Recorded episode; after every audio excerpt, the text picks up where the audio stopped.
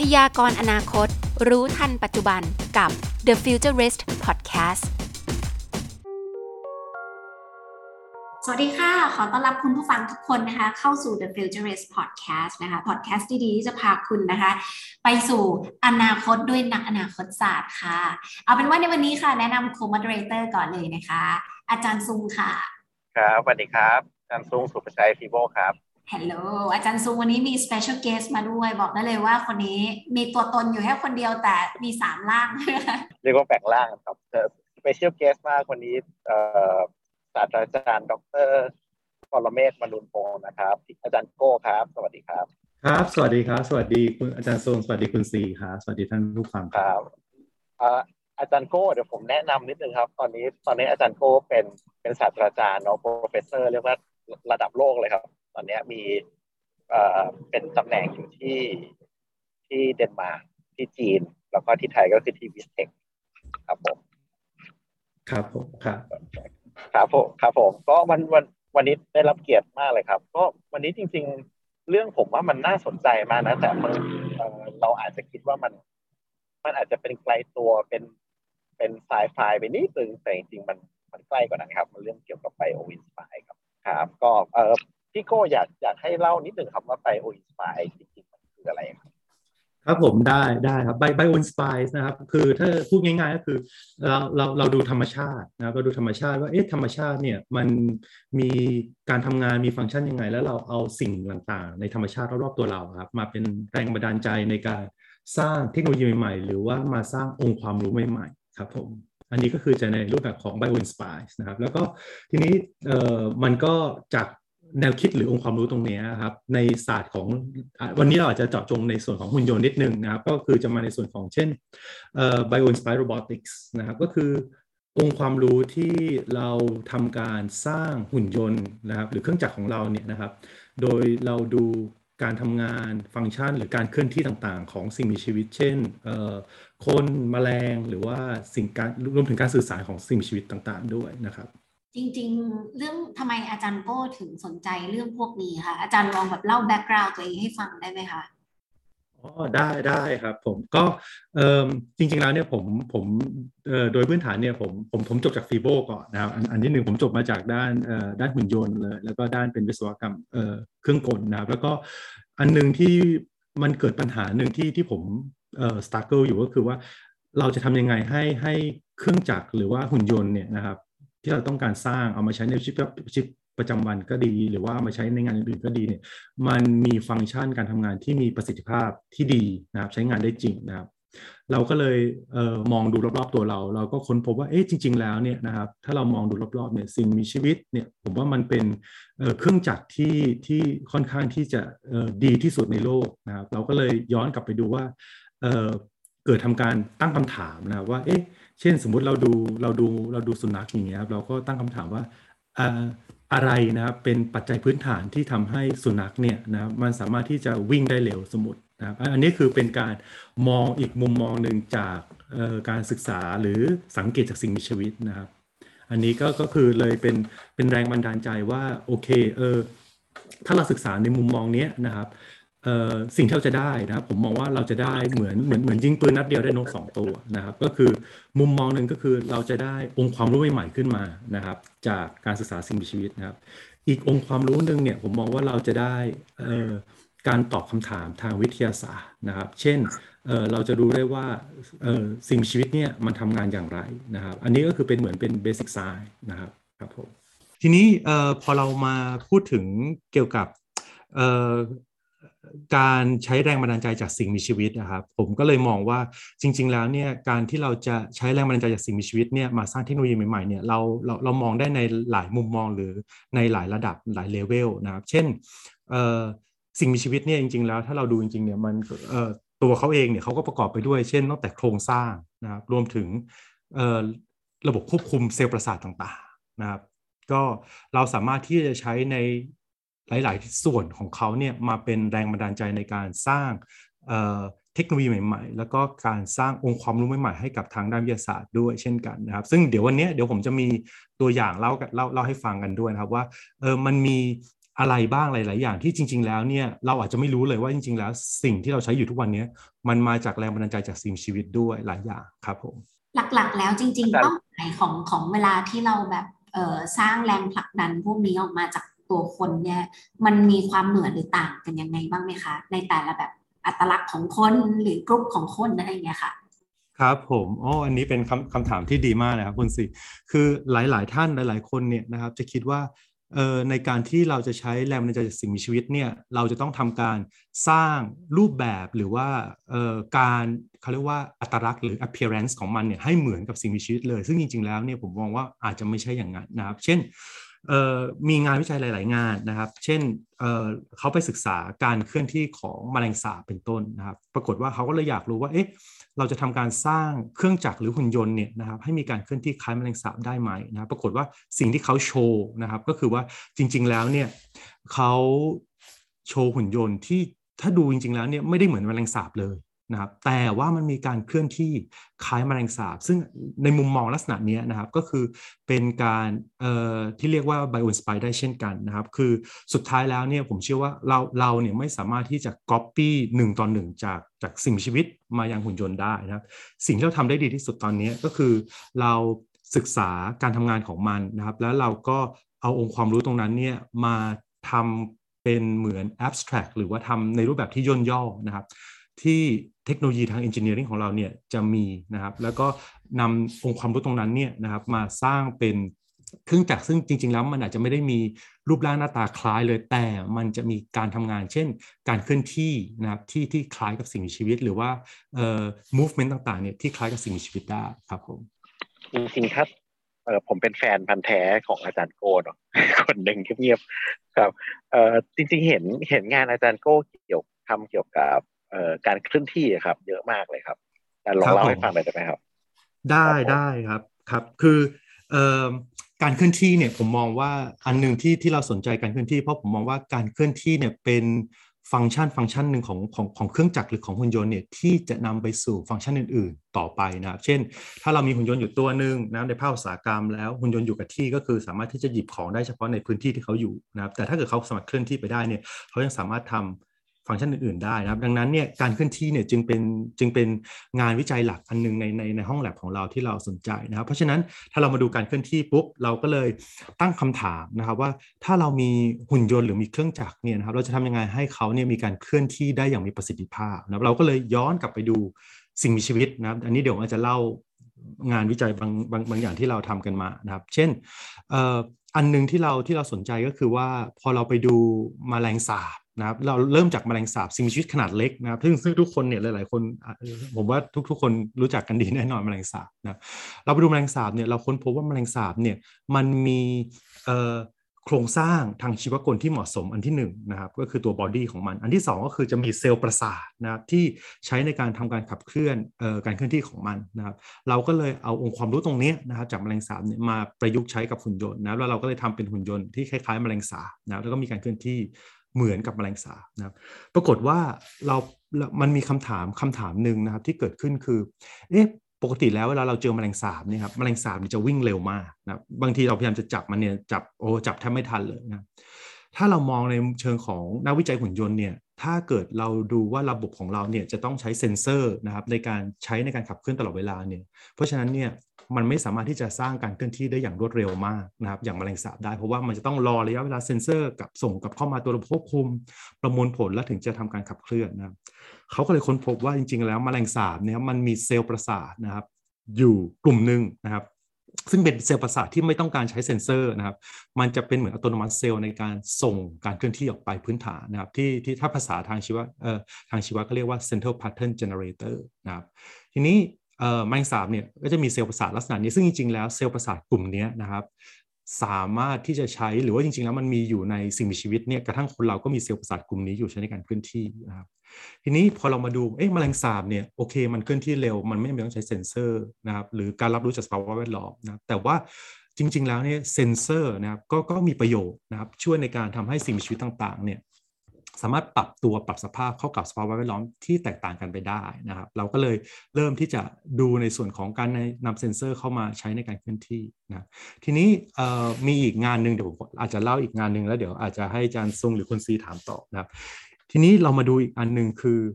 บังเอิญเราไปเราเราเราไปเห็นตัวแมวแมวนะครับ เจ้าแมวเนี่ยครับมันมีความน่าสนใจตรงที่ว่า ถ้าเกิดว่าผู้ฟังหรือว่าคุณอาจารย์ทรงหรือคุณซีนะเลี้ยงแมวอยู่ลองสังเกตดูนะถ้าเกิดเราเอาแมวเนี่ยนะครับ ให้มันเดินนะครับ จะสังเกตว่าถ้าเราเอาสิ่งกีดขวางไปวางไว้ข้างหน้าแมวนะครับวางไว้ข้างหน้าแมวเนี่ยแมวเนี่ยจะมีลูกตา มันจะมองเห็นสิ่งกีดขวางนะครับ ซึ่งก็ไม่แปลกนะครับพอมันเห็นสิ่งกีดขวางปุ๊บนะครับ มันก็ เเห็นมองเห็นแล้วก็เอาข้อมูลจากการมองเห็นจากจากการมองเห็นหรือเป็นเซ็นเซอร์ของมันเนี่ยนะครับ มาทำการยกขาหน้าข้ามสิ่งกีดขวางได้นะครับ อันนี้ไม่ไม่แปลก แต่ทีนี้มันมีความแปลกอยู่ที่ว่า ปรากฏว่าตอนที่มันเดินผ่านก้าวข้ามสิ่งกีดขวางด้วยขาหน้าไปแล้วครับขาหลังของมันเนี่ยถ้าเราสังเกตดีๆเนี่ยมันจะไม่เตะสิ่งกีดขวางเลยนะมันก็เลยเป็นคำถามต่อมาว่า เอ๊ะเนื่องจากว่าแมวมองเห็นสิ่งกีดขวางแล้ว พอมันเดินก้าวข้ามไปปุ๊บ ลูกตามันจะมองไม่เห็นสิ่งกีดขวางแล้วนะครับ แต่ว่า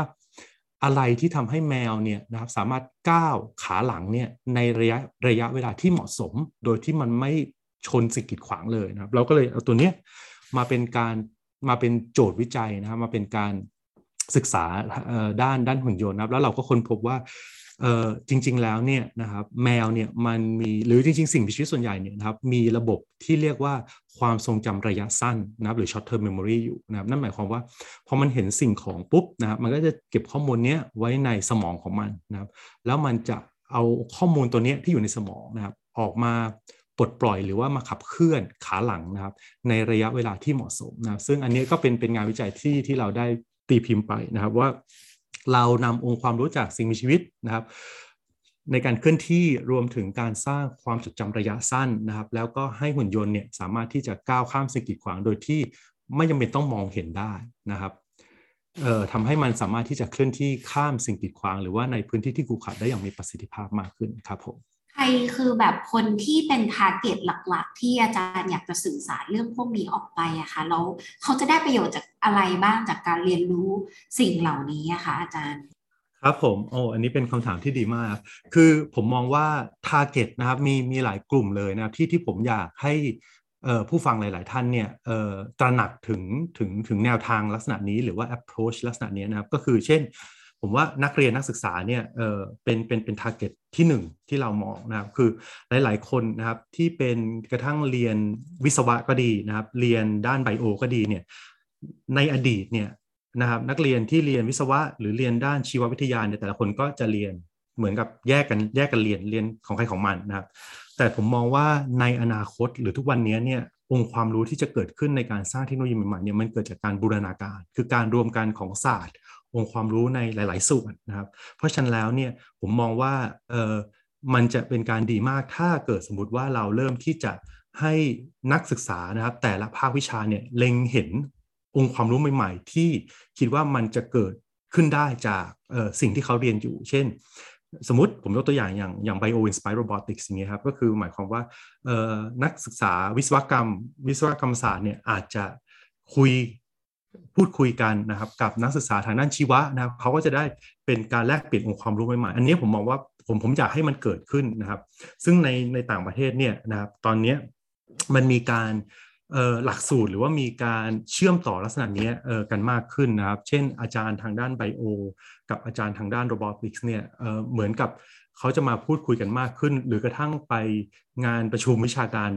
ในประชุมวิชาการเดียวกันเพื่อจะแลกเปลี่ยนองค์ความรู้นะครับ อันนี้อันนี้คือกลุ่มที่ 1 ด้านการศึกษานะครับ กลุ่มที่2เนี่ยผมมองว่าในส่วนของภาคอุตสาหกรรมนะครับ ซึ่งเดี๋ยวผมจะมีตัวอย่างให้เห็นว่าจริง ๆ แล้วเนี่ยงานหลาย ๆ งานในภาคอุตสาหกรรมที่มันมีข้อจำกัดนะครับที่ที่ที่ทุกวันนี้เทคโนโลยีหุ่นยนต์ที่ที่ถูกสร้างขึ้นมา เช่น หุ่นยนต์แขนกลที่มีเป็นลักษณะเอ่อเรียกว่าการเคลื่อนที่แบบแข็งทื่อแบบเป็นสติฟนะครับหรือว่ามีเป็น นิ้วหรือที่จับเนี่ยนะครับที่ทำจากเหล็กอลูมิเนียมอะไรลักษณะนี้ครับ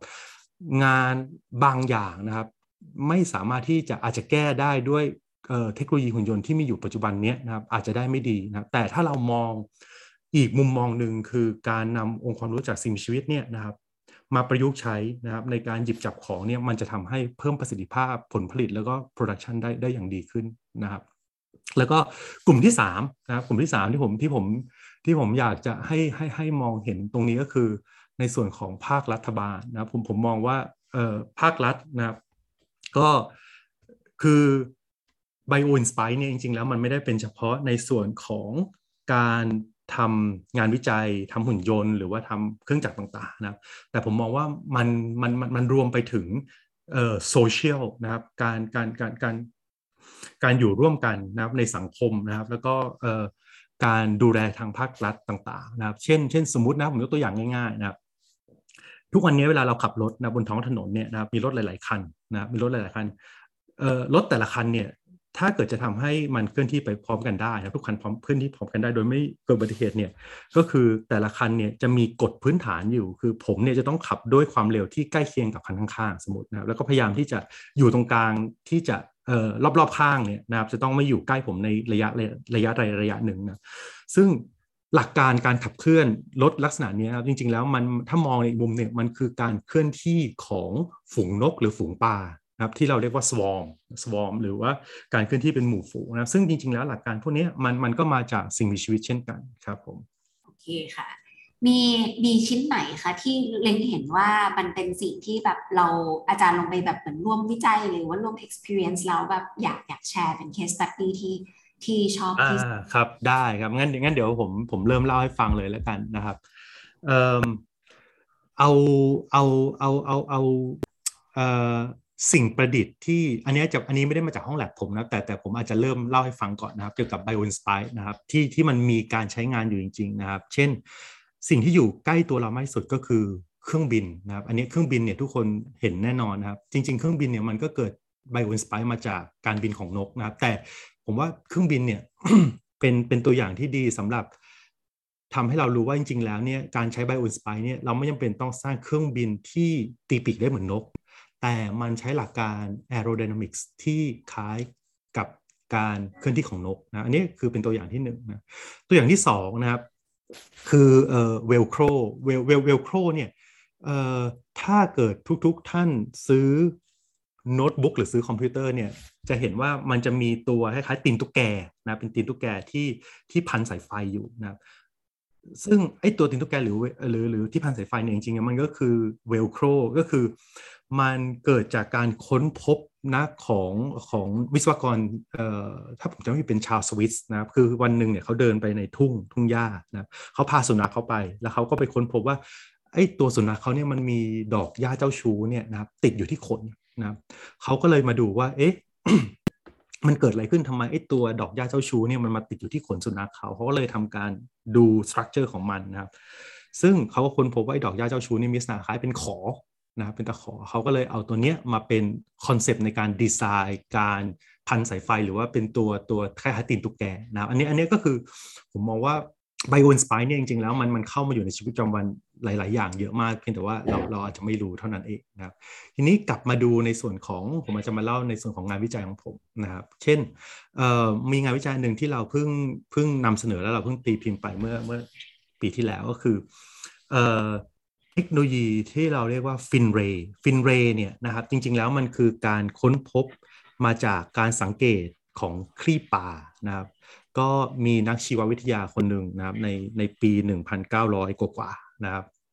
เขาเขาไปทำการตกปลานะครับเขาเช่นเขาไปตกปลาหรือเขาไปเห็นเขาไปพบปลาขึ้นปรากฏว่านะครับ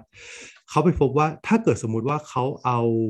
นิ้วเขาเนี่ยนะครับไปกดที่หางปลาเนี่ยสิ่งที่มันน่าตกใจคือว่าหางปลาเนี่ยมันจะมีการโค้งเข้าหานิ้วเขานะอันนี้เอ่อ คุณผู้ฟังหลาย ๆ ท่านอาจจะลองดูก็ได้สมมติผมมีไม้บรรทัดอยู่อันหนึ่งครับ แล้วผมลองเอานิ้วเนี่ยกดที่ไม้บรรทัดเนี่ยจะจะจริง ๆ แล้วเนี่ยไม้บรรทัดเนี่ยมันจะลู่ออกจากนิ้วของผมเนาะมันจะลู่ต้านแรงออกไปนะแต่ปรากฏว่าพอเขาไปดูหางปลาเนี่ยหางปลามันกลับลู่เข้าหานิ้วเขานะครับมันพยายามที่จะเคิร์ฟโอบรอบนิ้วเขาเนี่ยเขาก็เลยเขาก็เลยตั้งคำถามว่าเอ๊ะ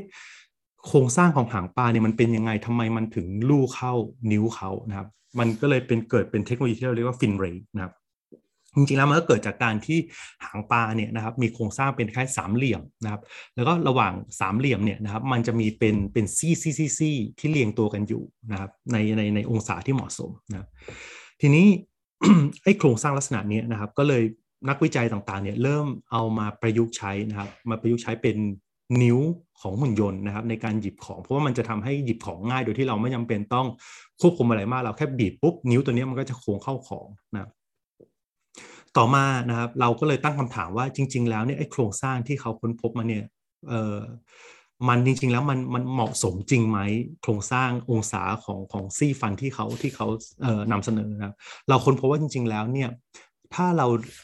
เปลี่ยนองศาของซี่ฟันที่อยู่ในในโครงสร้างสามเหลี่ยมเนี่ยไปองศาอื่นๆเนี่ยมันมีประสิทธิภาพที่ดีขึ้นนะครับคำว่าดีขึ้นหมายความว่าเราใช้แรงน้อย ไม่ต้องใช้แรงเยอะนะครับ มันก็สามารถที่จะ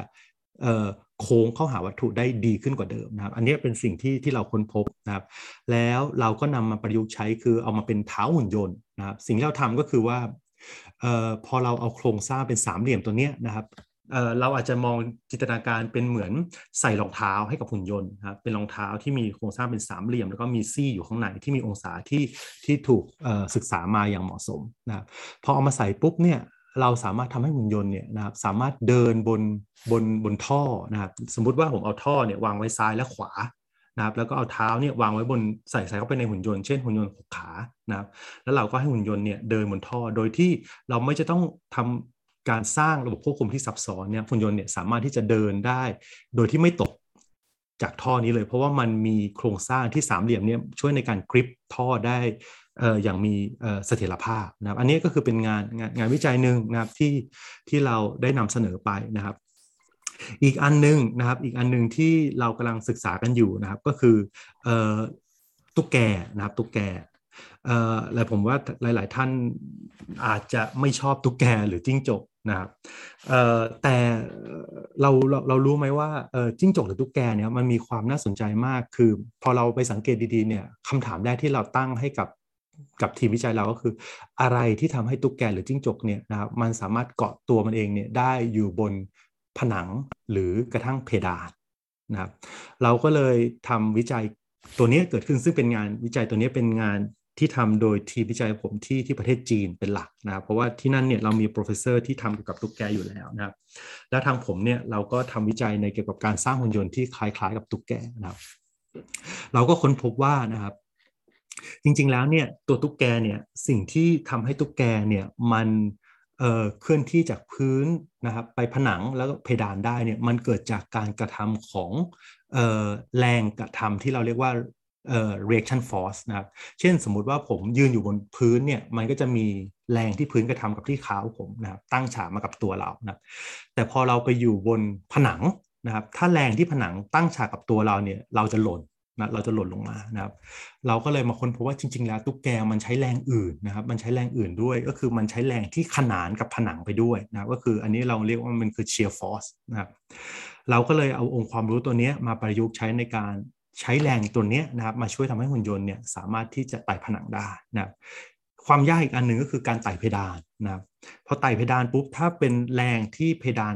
กระทำตั้งฉากกับเท้าหุ่นยนต์เนี่ยหุ่นยนต์ก็จะหล่นลงมา นะหรือถ้าเป็นแรงที่ทำขนานกับตัวเท้าหุ่นยนต์เนี่ยหุ่นยนต์ก็อาจจะไม่มีเสถียรภาพในการยึดเกาะนะแต่บางเอิญมันเราค้นพบว่ามันมีอีกแรงหนึ่งนะครับ ก็คือแรงด้านข้าง หรือที่เราเรียกว่า lateral force นะซึ่งแรงเนี้ยมันช่วยทำให้ตัวตุ๊กแกเนี่ยนะครับสามารถที่จะยึดเกาะได้นึกนึกสภาพสมมุติว่าผมจะทำการ ไต่ผนังนะครับหรือหรือไต่เพดานเนี่ยสิ่งที่เราทำก็คือเราพยายามจะกางแขนกางแขนกางขาไปให้กว้างคล้ายปลาดาวนะแล้วเราพยายามที่จะดึงแขนเนี่ยเข้าหาตัวนะเพื่อที่จะให้เกิดแรงยึดเกาะด้านข้างนะครับ ซึ่งซึ่งสิ่งนี้นะครับเป็นสิ่งที่ที่เราค้นพบแล้วเราก็จริง ๆ มีงานวิจัยหลาย ๆ งานเนี่ยนะครับได้ได้ศึกษาตรงนี้เชิงลึกไปแล้วด้วยนะครับ แต่เราก็พยายามที่จะนำองค์ความรู้ตรงนี้นะครับมาต่อยอดแล้วก็มาประยุกต์ใช้นะครับกับกับหุ่นยนต์ของเรานะครับ แล้วก็อีกอีกอันนึงนะครับไออีกอันนึงที่อาจจะเล่าให้ฟังก็คือไอตัวเจ้าตัวแมลงแมลงกุจีนะซึ่งงานนี้เป็นงานวิจัยที่ผมทำร่วมกับทีมวิจัยที่ที่ยุโรปนะครับของที่ SDU นะครับซึ่งงานนี้นะครับสิ่งที่เราสนใจหรือเราตั้งคำถามที่เกิดขึ้นก็คือ พอเราไปเห็นตัวแมลงกุจิตัวเล็กๆนะครับประมาณสักนิ้วโป้งนะตัวมันไม่ใหญ่มากนะครับ น้ำหนักก็เบาๆนะครับไม่กี่กรัมนะซึ่งไอ้แมลงตัวเนี้ยพอเราไปสังเกตเขาเนี่ยเราเห็นว่าตัวเขาเนี่ยสามารถเคลื่อนที่ได้นะอันนี้เหมือนแมลงทั่วไป แต่สิ่งที่น่ามหัศจรรย์ก็คือ เขาสามารถที่จะเคลื่อนย้ายวัตถุนะครับที่มีน้ำหนักมากกว่าตัวเขาเนี่ยมากกว่า 10 เท่าได้นะ วัตถุที่เขาเคลื่อนย้ายเนี่ยก็คือไอ้ตัวก้อนอุจจาระนะครับหรือเราที่ว่าดังดังนะครับก็คือก้อนอุจจาระเนี่ยมันเราเลยเรียกแมลงตัวนี้ว่าดังบีเทอร์ก็คือไอ้ตัวแมลงที่ที่ต้องเคลื่อนที่ก้อนอุจจาระนะครับเพราะว่าเอ่อมันใช้ก้อนอุจจาระเนี่ยนะครับมันจะทำเอาก้อนอุจจาระเนี่ยไปไปกินเป็นอาหารนะครับสิ่งที่เขาทำได้ก็คือเขามีเทคนิคในการที่จะเคลื่อนย้ายก้อนอุจจาระเนี่ยอันที่หนึ่งคือเขาจะทำการปั้นก้อนอุจจาระนี้ให้เป็นก้อนกลมๆก่อนนะปั้นปั้นก้อนกลมๆปุ๊บแล้วเขาก็จะเอ่อ จากนั้นพอเป็นปั้นเป็นก้อนกลมๆปุ๊บเขาก็ทำการค่อยๆ เคลื่อนที่ไปนะครับ จากตรงเนี้ยนะครับ หลาย ๆ คนนะครับอาจจะมองเห็นว่าโอ้โอเค มันก็คือมแมลงทั่วไปที่ทำการเคลื่อนที่ แต่แต่พอเราเราเราตั้งเป็นโจทย์คำโจทย์วิจัยขึ้นมา หรือว่าเราศึกษาเชิงลึกเข้าไปเนี่ย เราค้นพบว่ามันค่อนข้างซับซ้อนมากนะครับ เพราะว่าสิ่งที่เราค้นพบตอนนี้ก็คือว่าการที่มแมลงตัวเนี้ยนะครับมันเคลื่อนที่ได้เนี่ยเพราะว่าหนึ่งคือมันมีโครงสร้างทางชีวกลของมันเนี่ยที่เหมาะสมนะครับตอนนี้ถ้าใครอยากเห็นตัวแมลงตัวนี้นะครับเราเราเรามีอยู่ที่วิสเทคนะครับเอ่อตอนนี้ก็มี นักศึกษาปริญญาเอกของผมเนี่ยทำวิจัยเกี่ยวกับด้านการควบคุมของแมลงตัวนี้อยู่อยู่ที่นั่นด้วยนะครับอาจจะไปเยี่ยมชมได้ครับผมทีนี้เราก็ไปดูว่าหนึ่งคือเรามีโครงสร้างทางชีวกลที่เหมาะสมสองก็คือเรามาดูว่าแล้วจะทำยังไงให้เจ้าแมลงตัวนี้นะครับ มันทำการดันลูกบอลนะครับ หรือเคลื่อนที่ดันลูกบอลได้นะครับ หรือทำให้หุ่นยนต์เนี่ยมีเคลื่อนการเคลื่อนที่คล้ายกับตัวแมลงตัวนี้นะครับ สิ่งที่เราเค้นพบหรือว่าเราตั้งสมมติฐานขึ้นมาก็คือว่าจริง ๆแล้วนะครับ ถ้าเรามองเท้าของเรานะครับ กับมือกับนิ้วมือจริงๆแล้วเนี่ยผมมองว่ามันไม่ต่างกันนะครับคือเท้าสองเท้านี่ก็เหมือนนิ้วสองนิ้วนะครับ การที่เราเอาเท้าของเราเนี่ยเดินบนพื้นนะครับ ก็คือการก้าวบนพื้นที่หยุดอยู่นิ่งนะครับ แล้วเราก็เคลื่อนที่ไปข้างหน้านะแต่พอเอาเท้าของเราเนี่ยนะครับ หรือเท้าแมลงเนี่ย คู่หนึ่งวางอยู่บนพื้น อีกคู่หนึ่งวางอยู่บนลูกบอลนะครับมันก็เปรียบเสมือนกับการเดินบนพื้นผิวสองพื้นผิวที่มีความต่างกันคือพื้นที่เท้าคู่หน้าวางอยู่เนี่ยก็จะเอ่ออยู่นิ่งหรือ static ส่วนลูกบอลที่เท้าสี่เท้าที่วางอยู่เนี่ยนะครับมันจะเป็นเหมือน dynamic เพราะว่าลูกบอลมันจะกลิ้งไปด้วยนะครับ ก็เปรียบเสมือนการหาการเคลื่อนที่ที่เหมาะสมที่จะทำให้ เท้าทั้งหมด 6 เท้าของแมลงตัวนี้นะครับเคลื่อนที่บนพื้นที่ static และพื้นที่เป็น dynamic ด้วยนะครับ อันนี้ก็คือเป็นการตีโจทย์แล้วก็ทำวิจัยในในในส่วนของการสร้างหุ่นยนต์แมลงเพื่อที่จะศึกษานะครับว่าตัวแมลงตัวนี้นะครับมันเคลื่อนที่ แล้วก็มันสามารถที่จะย้ายของที่หนักๆกว่าน้ำหนักตัวมันเนี่ยนะครับได้ได้อย่างไรนะครับ ทีนี้ก็มีคำถามมาอีกว่า เออหลาย ๆ ท่านที่ที่เคยเห็นงานของผมตรงนี้ก็จะถามว่าเออแล้วมันจะมีประโยชน์ยังไงนะครับเอาไปประยุกต์ใช้ยังไงได้บ้างนะครับเออผมมองว่าองค์ความรู้ที่เราได้จากตรงนี้นะครับมันมันสามารถนำไปประยุกต์ใช้ได้หลายรูปแบบ รูปแบบที่ 1 ก็คือ เช่น เอาไปประยุกต์ใช้กับการเคลื่อนที่ของหุ่นยนต์เนี่ยอันนี้แน่นอนนะอันที่ 2 ก็คือ ไปประยุกต์ใช้กับการหยิบจับของหรือว่าการโรของของของนิ้วมือของหุ่นยนต์นะอันที่ 3 ก็คือลองจินตนาจินตนาการดูนะว่าถ้าในอนาคตเนี่ยเรามีหุ่นยนต์ที่สามารถที่จะเคลื่อนที่ของที่มีน้ำหนักมากกว่าตัวของเขาเองเนี่ยได้อย่างน้อย 10 เท่าเนี่ยผมว่ามันจะค่อนข้าง efficiency มากนะเปรียบเสมือนเสมือนเหมือนน้ำหนักตัวคนเรานะอย่างอย่างผมเนี่ยหนักประมาณเช่น 75 ถ้าผมสามารถที่จะเคลื่อนที่ของได้น้ำหนัก 750 กิโลนะครับผมว่ามันค่อนข้างที่จะ efficient มากนะอันนี้คือสิ่งที่ที่เราคาดหวังว่าเราอาจจะมีเทคโนโลยีใหม่ๆ ในอนาคต ที่สามารถช่วยในการ transport สิ่งของที่มีน้ำหนักหรือว่ามีขนาดใหญ่นะครับ ได้อย่างมีประสิทธิภาพมากขึ้นครับผมโอ้โอเคเหมือนตอนนี้จินตนาการตามอาจารย์โก้ครับ ผมว่าตอนนี้เรามองมองโลกมองสิ่งรอบๆตัว ต่างไปจากเดิมเยอะเลยครับ จริงจริงผมว่ารอบๆตัวตอนเราตอนนี้ครับ เทคโนโลยีที่เราใช้กันอยู่อะจริงๆมันเป็นไบโออินสไตล์กันแทบจะทั้งหมดเลยนะครับ ผมพยายามคิดอยู่ว่าอะไรที่มันไม่ มันไม่ inspired by nature นะครับ ใช่ใช่ครับ ผมผมผมผมว่าจริง ๆ แล้วถ้าถ้าเรามองลึกๆครับเออหลาย ๆ อย่างเอ่ออีกอีกตัวอย่างหนึ่งที่ผมอาจจะยกตัวอย่างให้นอกจากหุ่นยนต์แล้วกันนะครับ ก็คือตึกตึกอาคารนะครับถ้าเกิดสมมุติว่ามีใครใครใครได้มีโอกาสไปประเทศจีนนะครับอาจจะไปที่กรุงปักกิ่งนะครับที่นั่นเนี่ยเขามีสเตเดียมนะครับที่ที่เขาสร้างมาจากโครงสร้างคล้ายๆ กับลังนกนะครับหรือว่า bird bird nest นะครับที่นั่นเนี่ยก็คือเขาก็เอาลังนกเนี่ยมาแรงมาเป็นแรงบันดาลใจในการสร้างตัวตึกตัวอาคารนะครับซึ่งสิ่ง ที่ทำให้เกิดข้อดีของการสร้างโครงสร้างลักษณะนี้คือ เราจะถ้าถ้าถ้าถ้าเกิดใครลองไปเสิร์ช Google ดูนะจะเห็นว่าโครงสร้างเนี่ยมันจะเป็นค่อนข้างแบบ สามารถที่จะรับแสงธรรมชาติเข้าไปได้เยอะพอสมควร ในขณะเดียวกันเนี่ยความเป็นโครงสร้างคล้าย ๆ เป็นเส้นสายคล้ายๆลังนกเนี่ยมันทำให้มันเสถียรนะครับ ทนต่อไวเบรชันต่างๆ ได้ดีขึ้นนะอันนี้ก็เป็นเป็นอันนึงที่ที่ผมมองว่าถ้าเรามองจริง ๆ แล้วเนี่ยสิ่งมีชีวิตเนี่ยอยู่รอบตัวเรานะเพียงแต่ว่าเราจะหยิบยกมาใช้กับสิ่งที่เราสนใจเนี่ยได้มากน้อยแค่ไหนครับผมจริงๆเมื่อกี้คุยค้างไว้อันหนึ่งครับแตนโอตัวซิกบีอะครับเหมือนว่าตอนเนี้ยเออผมว่าท่านผู้ฟังเนาะเราน่าจะเห็นภาพใกล้ๆกันแล้วไบโอสปายมันไม่ใช่เรื่องใกล้ตัวครับ แต่บางอย่างอย่าง อย่างเช่นโปรโตคอลการสื่อสารนะครับซิกบีเนี่ยครับอาจารย์ก็เล่าให้ฟังต่อเดินไปได้ไหมครับครับผมอ๋อโอเคครับอ่าอันนี้ก็เป็นอีกอีกตัวอย่างหนึ่งนะครับ ซึ่งเอ่อหลาย ๆ คนคนที่ทำวิจัยหุ่นยนต์หรือคนทำด้าน IoT Internet of Things นะครับอาจอาจจะต้องมีผมว่าได้ใช้แน่นอนก็คือเอ่อโปรโตคอลคือการสื่อสารนะครับ เชื่อมต่อระหว่าง device กับ device นะครับ ซึ่งมันมีเอ่อเทคโนโลยีตัวหนึ่งที่เรียกว่า Zigbee นะครับ ก็คือการ communicate โดยใช้เทคนิคโปรโตคอลที่ที่เป็น Zigbee เนี่ยซึ่ง Zigbee เนี่ยจริงๆแล้วมันมีแรงบันดาลใจนะครับมามาจากการการ dance ของผึ้งนะครับมันมาได้ยังไงนะครับการ dance ของผึ้งเอ่อมันมาเกี่ยวข้องกับ communication ได้ยังไงนะครับ เดี๋ยวผมเล่าให้ฟังสั้นๆแล้วนะครับ คือปกติเนี่ยผึ้งเนี่ยเขาเป็น social animal เขาจะอยู่กันเป็นฝูง นะครับเขาจะทำการบินไปหาเกสรดอกไม้นะครับบินบินบินไปปุ๊บพอการบินไปเนี่ยหนึ่งจากรังของเขาเนี่ยไปเจอซอสหรือเกสรดอกไม้เนี่ยก็อาจจะบางตัวจะเจอในระยะสั้น บางตัวจะเจอในระยะยาว บางตัวจะเจอเกสรดอกไม้อยู่ทิศเหนือทิศใต้ต่างๆนะครับทีนี้เขาก็จะบินกลับมาบอกเพื่อนนะว่าโอเคฉันไปฉันบินไปแล้วนะ แล้วฉันไปเจอเกสรดอกไม้เนี่ยตอนนี้อยู่ทางทิศเหนือ 30 เมตรจากตรงนี้นะครับ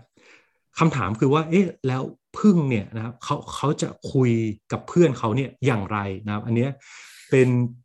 เป็นสิ่งที่ค้นพบขึ้นมาจากเอ่อถ้าผมจำไม่ผิดเขาน่าจะเป็นเอ่อเป็น professor ด้านเอ่อ ด้าน bio นะครับชื่อชื่อคาร์ลฟอนฟริชนะครับเป็นคนนี้ท่านท่านได้รับรางวัล Nobel Prize ด้วยนะครับ เรื่องเกี่ยวกับการ dance ของผึ้งนะครับ สิ่งที่เขาค้นพบคือ เขามาสังเกตว่าไอ้ผึ้งเนี่ยนะครับพอมันบินกลับมาที่รังของเขาแล้วนะครับ เขาจะมีการเดินหรือว่าการการเคลื่อนที่ที่อยู่บนรังของเขาเนี่ยที่เรียกว่า dance ของเขาเนี่ยในรูปแบบที่ประหลาดก็คือ 1. เขาจะเดินเป็นวงกลมนะครับเดินเป็นวงกลม อันที่ 2 คือเขาจะเดินซิกแซกและเดินเป็นเลข8 นะครับซึ่งการเดินเป็นวงกลมเดินซิกแซกเดินเป็นเลข8เนี่ยนะครับความเร็วการเดินของเขาเนี่ยหรือการซิกแซกของเขาเนี่ยมันเป็นการบอกข้อมูลนะครับเกี่ยวกับทิศทาง แล้วก็ระยะทางที่ที่เขาไปพบแหล่งอาหารมากับเพื่อนเขานะครับซึ่งอันเนี้ยเราเลยเรียกว่าเอ่อ waggle dance นะครับหรือการ dance เหมือนเหมือนระบำแบบเลข8ระบำสั่นท้องของพึ่งนะครับซึ่ง เทคนิคนี้นะครับก็เลยก็เลยมีการนำมาประยุกต์ใช้ในในในรูปแบบของ communication การสื่อสารนะครับในในในเทคโนโลยีที่เราเรียกว่า Zigbee ครับผมไม่น่าเชื่อว่าวิทยาศาสตร์ของเทคโนโลยีนี่มันมีแบบคอนเซปต์อะไรแบบนี้ด้วยอะเปิดโลกทัศน์ซีมากเลยค่ะ อันเนี้ยครับผมก็เอ่ออาจจะมีตัวอย่างหนึ่งผมอาจจะยกให้ฟังอันนึงคืออ่าเราอาจจะมาสเต็ปเข้ามาใกล้ภาคอุตสาหกรรมมากขึ้นนะครับ ก็คือเอ่อ มันมีโจทย์วิจัยอันนึงนะครับที่ที่ทางภาคอุตสาหกรรมเนี่ยเขาเขาเข้ามาคุยกับทางแลบเรานะครับเขาเขาถามว่าเออคือปกติแล้วเนี่ยมันมีท่อท่อขนส่ง ท่อท่อส่งก๊าซส่งน้ำมันนะครับเอ่อในในเกี่ยวกับ gas and oil industry นะครับทีเนี้ยเอ่อสิ่งที่เขาให้โจทย์เรามาคือเขาบอกว่าทุกครั้งเวลาเขาต้องทำการสำรวจ inspect ท่อเนี่ยเขาจะต้องปิดระบบ นะแล้วก็เปิดท่อนะครับแล้วก็หุ่นยนต์เนี่ยหรือ pig เนี่ยนะครับตัวหุ่นยนต์มุดท่อเนี่ยจัดเข้าไปในท่อนะซึ่งเขาบอกว่ามันใช้ระยะเวลานาน 2 คือมันใช้ค่าใช้จ่ายสูงเพราะคุณต้องปิด plant พอปิด plant ปุ๊บ คุณไม่สามารถผลิตแก๊สหรือรับส่งแก๊สได้มันนั่นคือ cost ที่เขาจะต้องเสียไปนะครับเขาก็เลยมาคุยกับทางเราว่าเป็นไปได้ไหมนะครับ ว่าเราจะทำการ inspect ท่อเบื้องต้นนะครับ คือเขาต้องทำการ inspect ก็จะมี inspector เนี่ยไปเดินไปที่ท่อ แล้วก็ไปเช็คความหนาของท่อ เช็ครอยแคร็กต่างๆ รอบท่อเบื้องต้นเนี่ยเขาบอกว่าเป็นไปได้ไหมที่จะมีหุ่นยนต์เนี่ยเอ่อ inspect แทน inspector นะครับ โดยที่หนึ่งไม่ไม่เปิดท่อนะผมจะไม่เปิดท่อ ผมอยากให้หุ่นยนต์เนี่ยไป เดินบนท่อนะครับพอเราได้โจทย์ตัวนี้มาปุ๊บเนี่ยเราก็มองไปรอบๆตัวเราเนี่ยเราไปค้นพบว่า จริงๆแล้วมันมีสิ่งมีชีวิตนะครับที่ที่มันเดินอยู่บนสิ่งแวดล้อมของเขาเนี่ยนะครับคล้ายๆท่อก็คือตัวหนอนนะครับตัวหนอนเนี่ยการที่หนอนเดินบนกิ่งไม้นี่ครับหรือ inchworm เนี่ยครับเราเราเห็นว่าเขาจะมีลำลำตัวแล้วก็มีเท้าของเขาเนี่ยเคิร์ฟไปบนโครงสร้างคล้ายๆเป็นเป็นท่อนะครับก็คือกิ่งไม้ เราก็เลยทำการสร้างหุ่นยนต์หุ่นยนต์หนอนนะครับ เราเราเรียกว่า i c r a w นะครับ Inchworm Inspired Robot นะครับทำการสามารถที่จะเคลื่อนที่บนท่อนะครับในแนวนอนและแนวตั้งได้ โดยการใช้โครงสร้างคล้ายๆกับหนอน แล้วก็จะมีการเอ่อเอ่อเคอร์ฟเท้าของเขาเนี่ย ไปกับท่อเนี่ยโดยใช้วัสดุนิ่มนะครับคล้ายๆคล้าย ๆ กับหนอนเป็นต้นนะครับอันนี้อันนี้ก็คือเป็นตัวอย่างที่ให้เห็นว่าจริง ๆ แล้วเนี่ยนะครับถ้าเกิดเราเอ่ออาจจะลองเขาเรียกว่า think out of the box นะครับคือคือมองนอกกรอบสักนิดหนึ่งนะครับผมว่า solution หลาย ๆ อย่างเนี่ยมันมีอยู่รอบตัวเรามากมายครับผม ได้เลยค่ะ โห เสียดายจริงเวลานี้ไม่เพียงพอต่อการรับฟังเรื่องใหม่ๆเรานี้จริงๆนะ สงสัยจะต้องมี episode 2ในภายภาคหน้านะคะ วันนี้ขอขอบพระคุณจริง ๆ นะคะสำหรับการแชร์นะ พี่ซุงพี่ซุงแบบรู้สึกไงบ้างพอฟังเรื่องราวเหล่านี้แล้วมันเทคนิคเหล่านี้มันเป็นเรื่องที่นักวิจัยส่วนใหญ่ในประเทศเราเขาให้ความสำคัญขนาดไหนคะจริงๆผมว่าในประเทศเราอะครับ จริง ๆ คนคนสนใจแนวนี้เยอะ เยอะพอสมควรนะครับ แต่ผมว่า สิ่งที่มันยังขาดอยู่คือ พอเราได้ได้ทฤษได้ทฤษฎีมาแล้ว แล้วก็เราเรียนรู้อะไรมาแล้ว แต่ว่าการต่อยอดขึ้นไปสู่การใช้งานครับ อันเนี้ยมันมีแกลบอยู่ ผมว่าถ้าเราปิดช่วยกันปิดแกลบตรงนี้ให้ได้อะผมว่าสิ่งต่างๆ มันจะงอกเงยกันขึ้นมาอีกเยอะเลยครับ ก็จริง ๆ วันนี้อยากอยากให้อาจารย์โกเอ่อก่อนจะล่ำลากันผมอยากให้ลองอ่อให้แรงบันดาลใจนักวิจัยในไทยได้ไหมครับ ว่าเราจะทำยังไงเพื่อให้มันงานวิจัยเหล่านี้ครับ มันขึ้นไปสู่ระดับโลก อย่างผมว่าอาจารย์โกเป็นโรโมเดลคนหนึ่งของผมเลยครับ เป็นระดับโลกคนหนึ่งโอเค ขอบคุณมากได้ได้ครับ อาจจะทิ้งท้ายสั้น ๆ คือ ผมมองว่างานวิจัยทุกงานวิจัยครับ ทุกๆศาสตร์เนี่ยมีความสำคัญนะครับ และและสามารถขึ้นไประดับโลกได้หมดนะครับ สิ่งหนึ่งที่ผมได้เรียนรู้มาจากการทำวิจัยทั้งหมดทั้งในต่างประเทศในไทยเนี่ยผมผมเรียนรู้มาว่าจริง ๆ แล้วเนี่ยเอองานวิจัยที่ที่ดีนะครับ ไม่ได้ไม่ได้เกิดจากการหาคำตอบที่ดีเพียงอย่างเดียวนะแต่จุดที่ทำให้งานวิจัยที่ดีเกิดขึ้นได้เนี่ยมันเกิดจากการตั้งคำถามนะครับหรือ research question ที่ที่ดีนะครับการที่เราตั้งคำถามที่ดีได้เนี่ยเช่นเราจะดูว่าช่องว่างของงานสิ่งที่มีอยู่หรือองค์ความรู้ที่มีอยู่เนี่ยตอนนี้มันคืออะไรนะครับ แล้วเราทำการศึกษาและคิดอย่างเป็นระบบนะครับ อันนี้ผมมองว่าเป็นจุดเริ่มต้นอันที่หนึ่งนะครับอันที่สองก็คือ เอ่ออย่างในในทีมผมเนี่ยนะผมผมจะเอ่อคอยเอ่อเขาเรียกว่า inspire นะครับก็คือผมมองว่าทุกอย่างเนี่ยมันเกิดจากการที่เรามี passion นะครับคือคือถ้าเราเนี่ยสามารถทำในสิ่งที่รักเนี่ยผมเชื่อว่าทุกคนเนี่ยสามารถดันงานวิจัยหรือ product ของทุกคนของทุกท่านเนี่ย ไปอยู่ระดับโลกได้แน่นอนนะครับคือ passion นะครับผมมองว่าตัวนี้มันเป็นเหมือน internal driving force ที่ที่ถ้าเกิดสมมติว่าเรายังมีอยู่นะครับเราก็พยายามที่จะ push และใช้มันให้ได้อย่างมีประสิทธิภาพมากที่สุดนะครับ แล้วก็สุดสุดท้ายนะครับก็คืออันนึงเนี่ย ผมบังเอิญผมได้ผมได้ไปฟังบทสัมภาษณ์ของคุณเบลล่าลานีผมผมชอบมากเลยครับ คือคุณเบลล่าบอกว่าเออคนคนที่ประสบความสำเร็จเนี่ยนะไม่ใช่คนที่ชนะนะแต่เป็นคนที่ไม่หยุดพยายาม ผมว่าข้อคอนเซปต์นี้คือน่าสนใจมาก เพราะว่าหลาย ๆ ครั้งนะครับ นักเรียนหรือนักศึกษาหลาย ๆ ท่านหลาย ๆ คนเนี่ยเวลามาทำงานวิจัยกับผมเนี่ยบางทีเนี่ยเราทำการส่ง ผลงานเราเพื่อจะไปตีพิมพ์เนี่ยบางคนมันแน่นอนผมว่า on the way ที่จะได้การ accept เนี่ยบางคนก็ fail นะครับ แล้วพอพอ fail ปุ๊บเนี่ยบางคนรู้สึกว่าเออหมดหมดอะไรตายอยากนะครับ แต่แต่แต่ผมมองว่าเออถ้าเกิดสมมติคุณไม่หยุดพยายามนะผมว่าสิ่งเนี้ยมันจะทำให้คุณเนี่ยสามารถที่จะ achieve ในในโกของคุณได้นะครับ แล้วก็เออ ผมผมอีกอย่างที่ผมพี่ผมพยายามจะบอกทุกทุกทุกเออนักศึกษาของผมก็คือว่าเออการที่คุณจะมีความรู้การเรียนรู้เนี่ยนะครับมันมันไม่มีข้อจำกัดมันมันมันไม่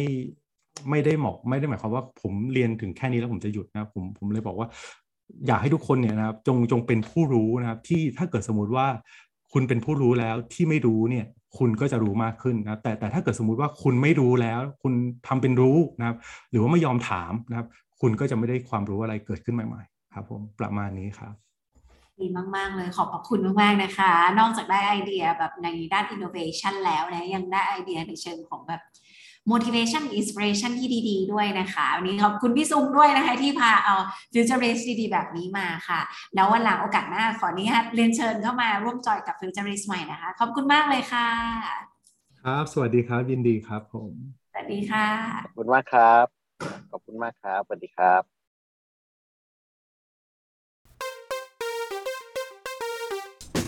พยากรณ์อนาคต รู้ทันปัจจุบันกับ The Futurist Podcast